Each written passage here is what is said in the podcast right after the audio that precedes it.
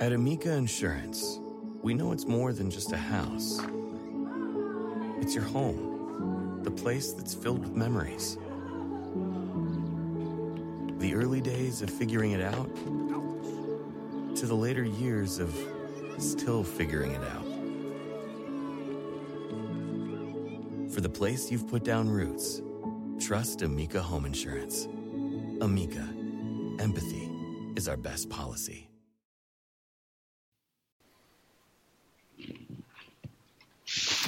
Well, hello, hello, hello. I am Matt Williams. This is a Locked On NFL podcast. I've been telling you for a little while that we have a Senior Bowl guest. I haven't told you who it's going to be. Springing it on you.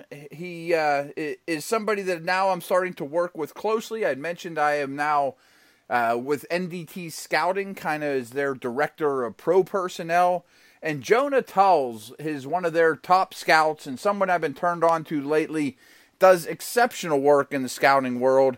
Jonah, what is up, brother? Thanks, Matt, for the introduction, and I'm just so happy to be on the show, man. Yeah, let's spend two minutes and tell everyone a little bit of your backstory, Twitter. By the way, I'm working. I got a, a mission. I'm trying to get Jonah up to 10,000 Twitter followers. We've we've been pretty good about bulking that number up of late, but you got to go follow him on Twitter. What's your Twitter account, and how'd you get, kind of get started in this biz, and what have you been doing? Yeah, man. So you can follow me at uh, Jonah Tuls NFL. You know, just hit up that Twitter. And so, like, my backstory is more just like I've always loved football, played football I was in high school, mm-hmm. was offered a couple of scholarships, played college football, but instead pursued journalism in college. So it's it's just all about like just the passion for the game and just keep following, keep pursuing. I've been writing since I was like 15 years old. So I've, this is always what I wanted to do, and now I'm at you know the Senior Bowl, so it's always been a dream of mine to do. Yeah, very very cool. Um, where'd you grow up? I actually grew up in Fresno, California. Okay. Moved out to more like the eastern New Mexico, West Texas area, and now like Lubbock, Texas, the Texas Tech at University area. So like, yeah, man, all about Texas, all about them Dallas Cowboys. All right, okay. You know, you probably know I'm, I'm a Steelers guy, so they have a yeah. When I was a kid, the, the Cowboys were hated. That was the '70s, and you were taught yeah. that the Raiders and the Cowboys, the two teams you hate. Yes, but sir. you are at the Senior Bowl now. Um, is this your first year being there, or have you been there a couple years before? Yes, sir. This is my first year in Mobile. It's been a, quite the experience. Yeah, it's a blast. I'm jealous. I haven't been there in I don't know eight years or so, but I've probably been there five times or so, and there's a lot to learn. And one thing I tell people, like I was there when Jay Cutler was coming out, and seeing him throw live is a heck of a lot different than watching Vanderbilt Absolutely. tape back then. You know, I mean, I'm sure the same was true with Josh Allen. Absolutely. Which, of course, leads me. I don't want to harp on the quarterbacks, but mm-hmm. let's talk Baker and Allen quickly. Baker Mayfield and, Josh Allen quickly. They were the big story. It's been beat to death this week, this week for Senior Bowl coverage. But give me your impressions. Yeah, so I think the top quarterback was Baker Mayfield. I think one, people want to see that duo, that battle between Mayfield and Allen. Mayfield stepping off the bus, you know, you know, just coming in a little late. Josh Allen having the press conference, hyping up his abilities to kind of the Brett Favre, Aaron Rodgers. Kind of the hype was real, and you yeah, see yeah, Mayfield and Allen get off on the same team in the warm ups, throwing passes side by side. Um, to me, Mayfield, yeah, Mayfield was the best quarterback and wasn't even close. I mean, until the last, very last day where Allen really slung the ball really well, um, it just wasn't close at all. Mayfield was on pinpoint accuracy at all three levels of the field, making good decisions with the ball in seven on sevens. Allen was kind of just the opposite, just throwing balls into the dirt. Didn't really make great decisions. He was throwing balls into tra- heavy traffic over the middle. Um, linebackers were able to pick him off. Um, just, I just feel like Mayfield was just the better quarterback. I think the Broncos coaching staff, you know, the team that coached these guys, mm-hmm. they need a quarterback at that top five spot. And I think Mayfield left a better impression than Josh Allen, even though Josh Allen showed, like, you know, you, you talk about Jay Cutler, you're watching him live, watching these guys with big arms live is a different experience. We see them just the ball comes to their hands just a different way. But just the accuracy just wasn't there for Allen until the third day. We'll see how he picks it up, though. Yeah, and I warn people who haven't done this long that accuracy at a Senior Bowl environment is don't go too crazy on that. I mean, right? Yeah, but it's different if you know. But I know he wasn't. Uh, that's one of the knocks on him coming in. But right, you got the chemistry, to the timing. Yeah, yeah, he's never played with these guys. You know, I mean, he doesn't know how fast these receivers are. But I mean, it's different if you're air, air mailing them over the into the sidelines and things. Um, mm-hmm. I guess two little questions about these two, and I watched all 15 hours of the Senior Bowl coverage on NFL Network, and it's not the same as being there, of course. And I've read everything I can, but it sounded like some buzz was Mayfield seemed to really inspire those around him, have the energy that you expect. And Allen also looked to me like he made some throws that went, you know, that your jaw just hits the floor, like whoa. Yeah. So when you watch Mayfield in the like, you like the warm ups and even in the seven on sevens, he's always trying to high, he's always high fiving the offensive line, mm-hmm. always giving the wide receivers a dab dab up afterwards. I mean, he's always just always hyped up, always looking for his teammates. Um, even if the, even if he drops a pass, he always goes there to console them. He's like, "Hey, I got your back. I'll get you the next one." So Mayfield, you can see he's a natural leader. He's a natural teammate, and you see why his teammates Oklahoma loved him. I mean, and it's not manufactured. That's who he is. Yes, and yeah, Okoronkwo even talked about in the media day, saying that you know even when he talked, Okoronkwo was the captain of Oklahoma as well, and even when Mayfield was talking was talking in the locker room, it would give him goosebumps. Hmm. So you could you could just tell how natural of a leader uh, Mayfield is. Then Josh Allen too. Uh, I feel like when Josh Allen was was if you pick his handful of throws in the practices, you say, "Wow, that's yeah. the number one overall draft pick." Because you can see how tight on a rope he throws these like 30 yard passes into the corner end zone. It's like unbelievable throws. But then you take his you know other other handful of throws, and he's like, "I mean, can I even draft this guy uh, before day three? So right, it's yeah, it's it's just a big. It, there's going to be a big debate on Josh Allen, whether you know the old scouts who value those big time traits, or the guys who are going to value the Baker Mayfield. Say, you know what, I want to take the safe route. Again, we're talking about these guys longer than I wanted, but my last take on them, and I don't know the answer, but I do know some people that have told me that are in the league and know things that the NFL likes Josh Allen more than Draft Twitter does. And I could see yeah. that. You know, I could see that. And then my other thing about Mayfield I love the enthusiasm and all those things, but it's different when you get to the league and you're firing up a 30 year old guard that's been in the league for eight years and has 20 million in the bank and has three kids. Yeah, I think I think you said just perfectly right. What happens with Allen is I think you're the scouts are going to value him higher because they see the traits, they see the arm strength, see the arm talent, the way he puts the, the ball in the corner end zone. I mean, the ball just comes out of his hand some in, in a way that no one else can throw it. I mean, you see Josh Allen make these passes, you know, 60 yards down the field and across the hash. I mean, you just don't see this. But I mean, the accuracy is going to. People are going to say, well, you know, his accuracy, his completion percentage, and I agree with it. I think that when you look at his 58 or below 6% completion percentage, you if you're not accurate in college, you don't get accurate in the NFL. It's a fact. And then when you look at Baker Mayfield, I think people are going to be concerned with his size. When you look at the scouts, mm-hmm. I think the coaches are going to love him. But we look at the scouts and look at his size, and they just don't see it. They, are going to be a little rattled by his six foot. They're going to be scared off. But if I were a team, I would be comfortable taking top ten. I would not be comfortable taking Josh Allen top ten. However, I mean, obviously, when they walk in the room, they don't look like they play the same position. you know, I mean, yeah. Allen's a prototype. And and speaking of prototypes, let's move on to running backs. There's two guys I wanted to bring up. Kalen Ballage, who I wasn't super excited about coming into this. And right. he wasn't used as a receiver much, but he looked like a better, more natural receiver than I would have guessed. But he looks the part. I'm curious your thoughts on him. And a guy that I'm really intrigued with and can't wait to learn more about, and I have really high hopes for, is Jaylen Samuels from NC State. I mean, fullback, tight end, big back. I think he could be a really consistent contributor. And, and I think he caught like over 200 passes at NC State. Yeah, yeah, so I think that just to touch on Ballage first, Kalen Ballage, when you look at him in Arizona State, I mean, it, you look at his junior season, I thought it was much better than his senior year. But then when you go back to then look at his, uh, he did Mobile this week, he looks like a, just a special route runner at, the, at a running back position. He gets on the backfield and beats these linebackers, he beat these linebackers up this week. And a lot of linebackers, I know they're a little bit stiff. It's not a great linebacker group, but he looked like a natural receiver out there with good hands. You know, much fluidity on his breaks he looked like a real three down threat here, and it'll be really interesting to see, you know, how the film, you know, at Arizona State, with it, then you get the film at Mobile, how people are going to value him uh, at the next level. Then to touch on Samuels, you know, the NC State guy, man, he is a natural receiver too. You touched almost 200 balls caught his career at NC State. I mean, this guy's going to have production, and the traits matches production as a receiver. Really natural uh, hands. Uh, again, good route runner he's really manipulative as a, as a, receiver. And I think he has those tr- true receiver qualities. I can see a team you know, using him as kind of like a matchup piece. I Yeah, compared right. him to kind of like I compared him to like Trey Burton from the Eagles almost. If a team wants to move him like a tight end, little slot guy, um, maybe some H back. But yeah, I could see him playing special teams and getting some early, uh, and have some early third down success um, when he gets to the next level.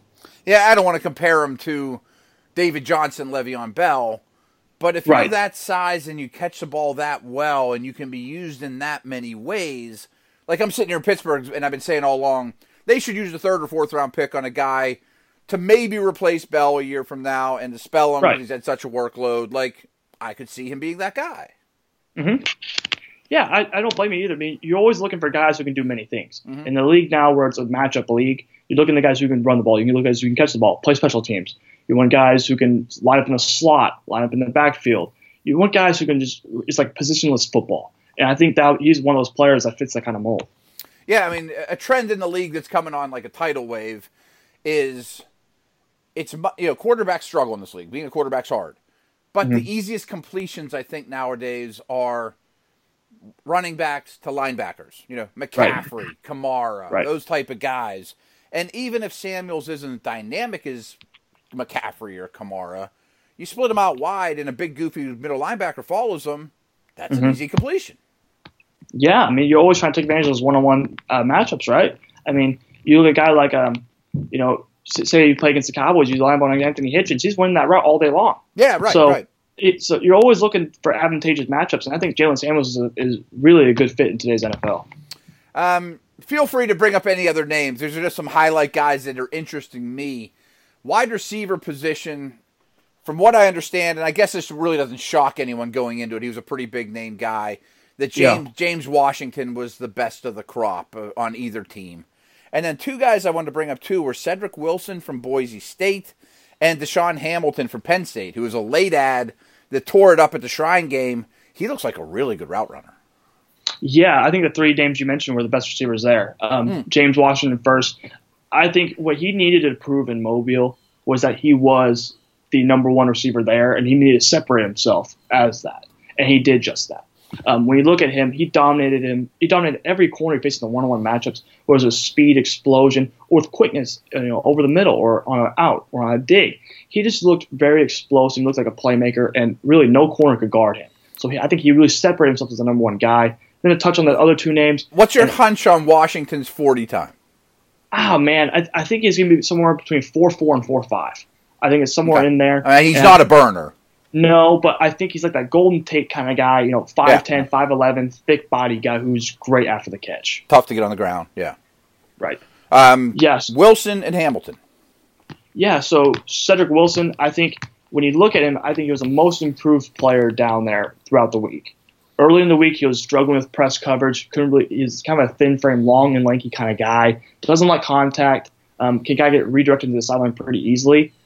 But then when he's in off man coverage, he can really eat up space really quick. He makes his cornerback make a decision because when he eats up that much space with his long strides and the corner's just waiting for him, he either has to the corner either has to lunge aggressively and he'll take advantage of that lunge and go with a dig or a post and beat him, or he'll make he'll make the corner play catch man and force him to be a reactionary player, which will make the corner have to use his quickness to get in front of him. And usually that didn't happen. Cedric Wilson was able to win a lot of ways against off-man coverage. His unpredictable, really route running skill set was a big problem with his wide receivers, and he continued to get better against press coverage as the week went along. So I think he's going to be one of the really interesting names we see here in the coming months. Okay. I'm excited about both those guys. I'm not saying either one of them's a number one receiver, but I mean, can they be the Robert Woods? Can they be, you know, a, a quality contributor for a long time? Yeah, I think James Washington could be one of those guys where you know he's never going to be that guy who's just going to take over games as the number one guy. But if you use him as a good secondary option, man, that guy could be special. Good deep threat. Cedric Wilson, same kind of thing. Okay. Um, you're not gonna you're not gonna rely on him as that guy, number one kind of elite guy. But secondary role as a Z or even an X, he can do it. Two tight ends. I, I you know, I'm in Pittsburgh and I've watched some Penn State, and I watched Mike Gesicki, and I thought he looked better now than then. You know, like uh, maybe he was Right. playing with an ankle or something we don't know about during the season, or maybe he's been training differently since their season ended, or maybe he's happened to have a really good week. But he looked a lot more athletic, smoother, faster than I remember watching game tape. And these are young people; they can change. And the other name that I feel like no one's talking about, but the more research I do on him, I can I can see him having a dramatically better NFL career than college career. Is the Smythe kid from Notre Dame? Mm-hmm. Yeah. So Gesicki, I think when you look at his tape, you saw a linear kind of guy. You touched on it. You didn't see like that fluidity. You saw a more stiff kind of guy yeah. who could really stretch the defense vertically on those post routes, those nines. But at the Senior Bowl, no linebacker or safety could guard this guy. This guy's routes are like much more nuanced than I thought they were. It was a dig, an out, or just a little out and up. This guy really manipulated these, these safeties and these linebackers in one-on-one coverage, and you can see more little hip fluidity, hip flexion, those those uh, in-breaking routes. You see his feet, uh, the quicker feet than I thought he did. And but Gesicki, yeah, I think Gesicki helped himself a lot this week. And my colleague Joe Marino loved what he did this week, and he mentioned him as one of the risers and one of the pieces we did for NDT scouting. Mm-hmm. Um, yeah, so Gesicki, one of the big winners for me, big riser. And then you touched on Durham Smythe. Um, I thought he was one of the best blockers coming in this week. And you look at him, he's a little stiff as an athlete, stiff receiver. Um, he's not he's not going to burn you over the middle. But what he can do is he can give you that occasional, you know, you know, 20 yard gain over the middle as a vertical route. But I don't think he's ever going to be able to win with his fluidity over the middle or like on those nuanced routes. But he can. What he can do is he can block for you. He's a good early down guy, and he can always give that little 20 yard, 30 yard occasional vertical threat. And we go to the big dudes, Hernandez and Wynn look like, you know, pick 20 to 40 range. You know how Absolutely. there's all, yeah, you know, like the first guard that most years you get a great guard at the beginning of the second round or at the end mm-hmm. of the mm-hmm. first. Those two look like rocks to me, and they have different type of games. Do you agree that they're, you know, plug and play? I mean, they're starting NFL talents. Mm-hmm. Yeah, and I think they both helped their stock a ton this week. See, with Hernandez, Hernandez has got that King Kong vice grip hand strength to where, like, if you like, if he gets his hands on you, you aren't moving. He's I think nasty. the problem with her, exactly, he's a nasty finisher, really physical, one of the strongest dudes here. But I, I think I you think, mocked him to Jacksonville, which I love. Y- yes, and see, that's the thing. Jacksonville with their power gap, they're going to have Cam Robinson on the left, and then they'll have uh, Cam on the left of him, and they have uh, Brandon Linder on the right. Mm-hmm. So the, the, left side will cave defenses in the run game. I think he's a perfect fit for Jacksonville. Then Isaiah Wynn, uh, you talk about him from Georgia. He played with a torn labrum in his shoulder the whole week. He's not going to play in the game, but he tore his shoulder the whole. He tore his shoulder. Getting surgery. He's going to be out for the comp and everything. But he was absolutely dominant this week with the shoulder injury, and he was just stonewalling dudes all week. I think he had a shaky first day because he switched from tackle to guard, a little bit of adjustment period. But when you look at the second and third day, no one was getting by him in the pass protection one on ones and the one on one run fit drills. He was absolutely dominating with his hand strength. I really like Wynn and Hernandez in the back end of the first round. And I know Cowboys fans don't want to talk about it, but with Jonathan Cooper's uncertainty going forward, mm, yeah. if I were if I was wiped out, I think I would consider either Wynn or Hernandez at 19. Yeah, I wouldn't have a problem with that either. Um, three other linemen. We mentioned Nasty this Alex Cappa from Humboldt State. I mean, mm-hmm. you you didn't watch the coverage, but they'd show his clips. I mean, he's just throwing dudes out of the bar left and right. I mean, nasty on tape. Shouldn't be playing at Humboldt State, obviously. Right. um, Brett Toth was another one at, at Army. He seemed like an impressive player as well. That keeps getting better. And then mm-hmm. Austin Corbett is a guy, from what I have seen, would love to have because he, he played all right. five positions here maybe comes in as your sixth guy and develops into a long-time starter wherever you need him. Right. Yeah. So the first guy, Alex Cappa, man, this guy is one of the most dominant players here in Mobile this week. And you look at the you look at the best players here in Mobile, they come from most obscure places. I mean, Humboldt State. I mean, I don't think I've ever heard of Humboldt State before learning about Alex Cappa. This guy was one of the best pass blockers, a great technician. He knows how to use his feet. And I think a lot of the hype went to Brian O'Neill from Pittsburgh. Alex Cappa is what people wanted Brian O'Neill to be. Yeah, right. So so I think Alex Cappa really helped himself. And I think if you want him, you're going to have to take him in the second round. I think he was that good and he helped his stock that much in Mobile. And the other guy, Austin Corbett. Yeah, I've been harping on this guy for a long time. This guy is a guy who played all five positions on the offensive line. He did for Nevada and he did for Mobile. I mean, he walked into Mobile and he does a rep against Marcus Davenport at right tackle and buries him to the ground. Then the next play goes into center and buries Poona Ford, the guy from Texas, on two consecutive plays with two consecutive pancakes. I mean, this guy is versatile. He play all offensive line, and he does it with good production, and good efficiency. I think you could take him in the top 50 and feel great about it. Welding instructor Alex DeClaire knows firsthand how VR training platforms like ForgeFX can help meet the demand for skilled workers. Anywhere you go look, there's going to be a shortage of welders.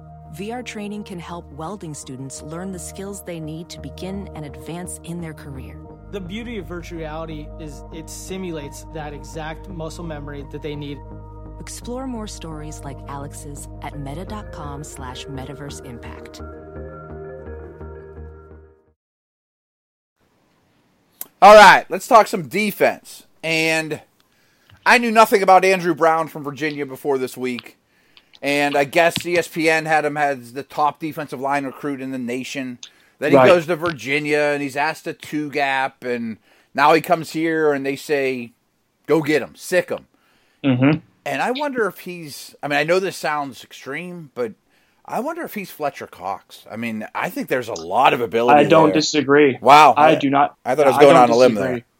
No, and you're not because, like you just mentioned, he played the five technique, a little bit two gap role at Virginia, and then when he goes to Mobile, he gets he's, he's in a, a role where he's a one gap penetrating three technique. He has to get upfield and get up to the quarterback and get up quickly with his interior. Quick initial get off is insane. Look at his first step, really quick, really talented. I mean, saw he's a top recruit, one of the best talents in the entire nation.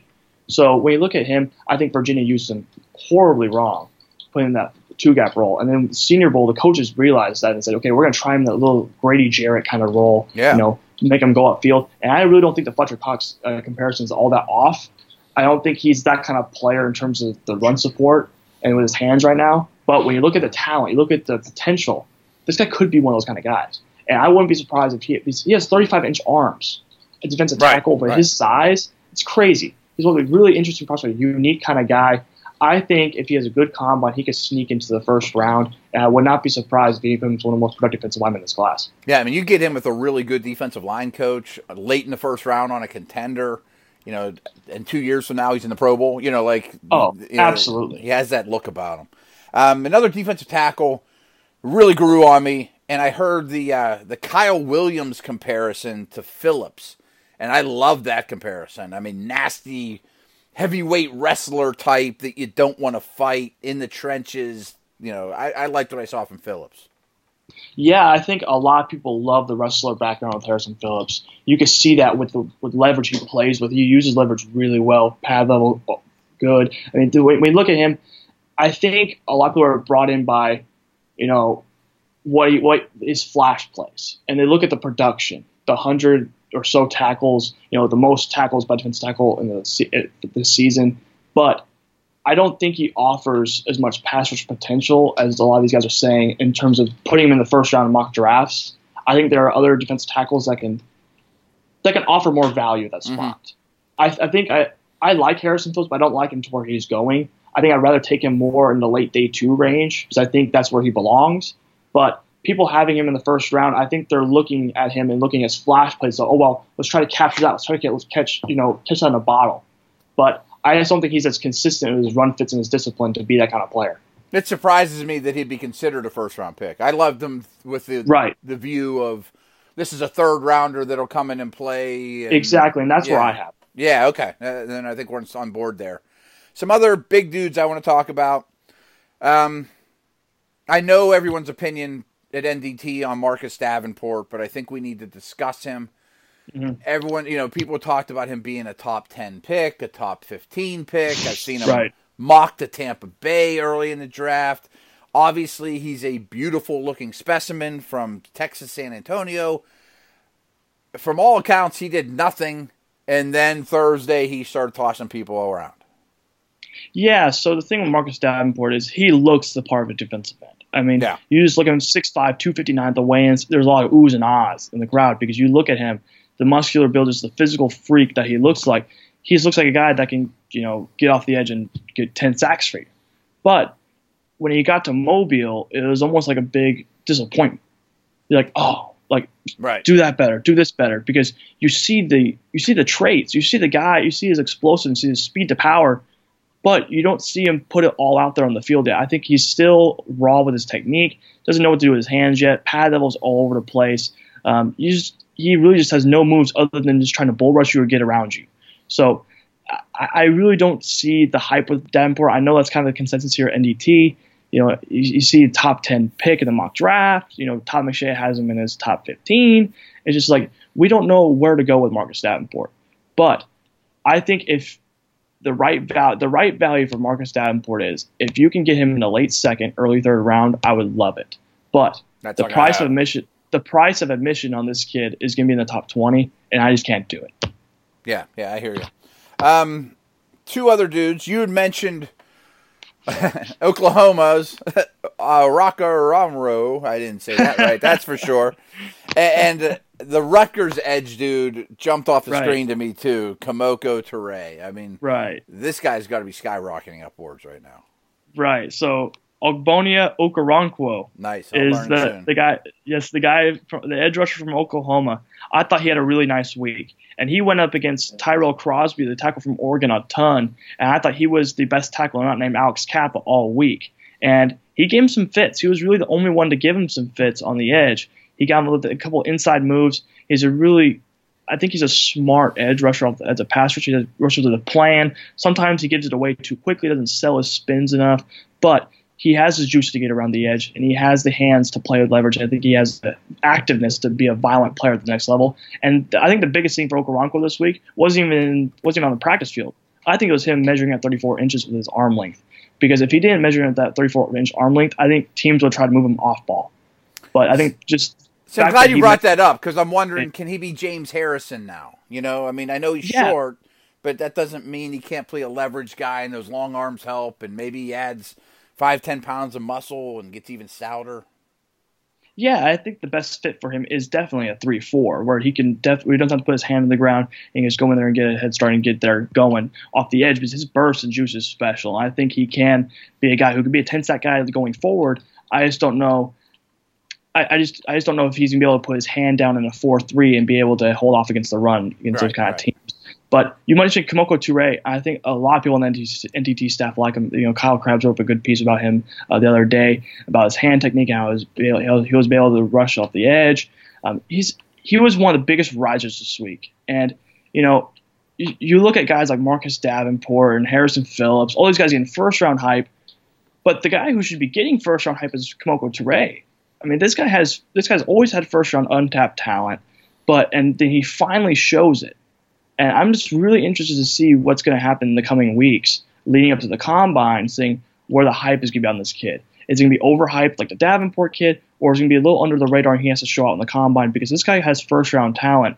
I just think we didn't see at Rutgers enough because it was he was kind of held back.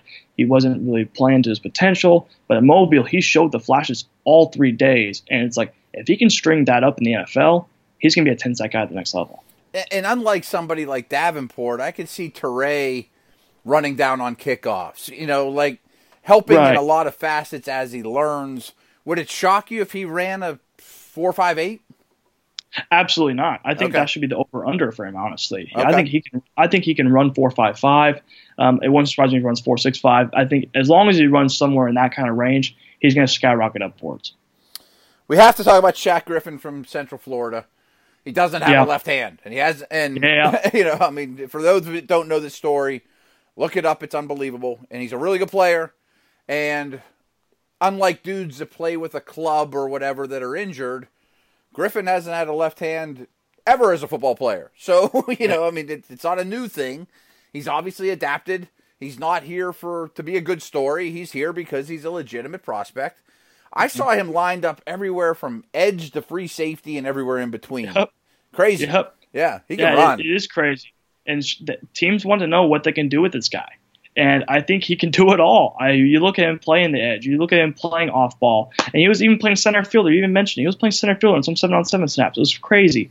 But when you look at him, they're trying to test him, and they're trying to test how he uses his hand because you look in the one on ones against the tight ends, they deliberately threw it to the right side on those little out routes to the running backs to see how he would use his outside hand where he doesn't have a hand to defend against some of those passes. And even though some of them were incompletions, it would have been caught if the ball was a good throw. So they're trying to test him, and you could see the limitations it has. But you mentioned it, the closing speed. This guy is He's all excellent. over the place, yeah. He's a blur. I mean, there's a reason why these guys were playing. His uh, these coaches were playing at free safety This guy can run. This guy has legit athleticism. And I think at worst, Phil Sivers put it right. He's a special teams demon. He can get up Right. down the field, and that's me especially valuable to some of these teams because I mean, special teams wins games some in some of these uh, contests, and I think he's going to be a difference maker at that point of the game. And I think he can end up being a guy like a Sam, like a guy who can rush the pass on third down and kind of just you know offer that kind of closing speed sideline to sideline uh, every single every every uh, few or so plays. Yeah, and I, I think less than ever in my life, it matters what it, it matters less what position these guys are pigeonholed as. You know, just get him on the field and match him up against Tyler Eifert or you know or James White Right. or you know or rush the passer. Not boy, what are we going to call him? What meeting room is he going to go to? I, I don't care about that stuff anymore as much. Um, one more note on him, just because he's such an, an extreme case.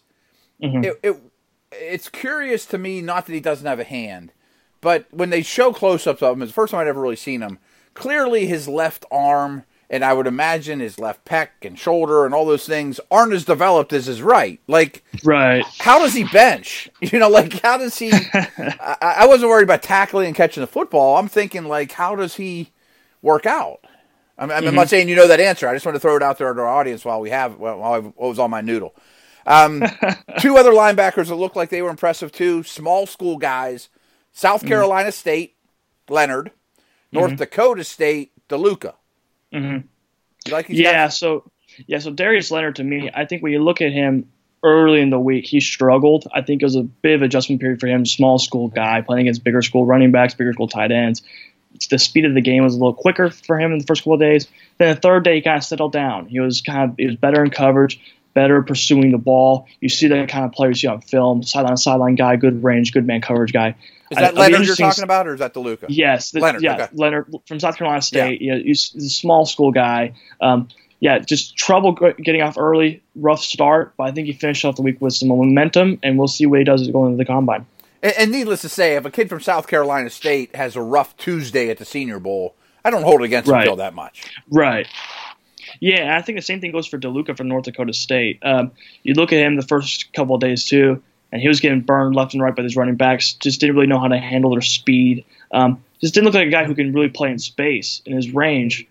And then you look at the third day, I think he looked a lot better with the instincts, a lot better, you know, anticipating those routes. He like he, he was also one of those guys who started to get it going on day three, um, picking off Josh Allen, all this kind of stuff. Um, I thought he had a much better uh, third day as well. And again, we'll see what he does at the combine with this kind of momentum. Okay. And two defensive backs from tiny schools I wanted to bring up too. Georgia State, Sullivan. And Mm-hmm. I know you have a guy from Alabama State you want to kind of spring on the world. Yeah, so so we have Chandon Sullivan. Chandon Sullivan is a guy, you know, Georgia State. We, we look at his film. He's only 5'10", 5, plays on the outside. Um, senior will play him a little bit of nickel, but he mainly played on the outside for uh, Georgia State. Um, patient kind of guy, patient, smart, instinctive. That's what you like him. Really anticipative um, when the way he plays, and good route recognition. Um, stays on top of routes. I think one thing you don't want to do, you don't want him playing press coverage, getting physical receivers. He's just not really that strong right now. Um, I just don't think he has that kind of aggressiveness, physicality to his game yet. But if you get him in si- in situations with jump balls and like he's at the catch point, he has some of the best ball skills in his draft and knowing how, when, and where to attack the ball in the air. It's just really special the way he does it. And I think he can be a top 100 guy if he shows as well as he did uh, here at the combine, where he runs like a 4.45. So I think he can. He has that smoothness. He has that foot quickness. I think he can get there. And if he does, he can end up being a top 100 pick.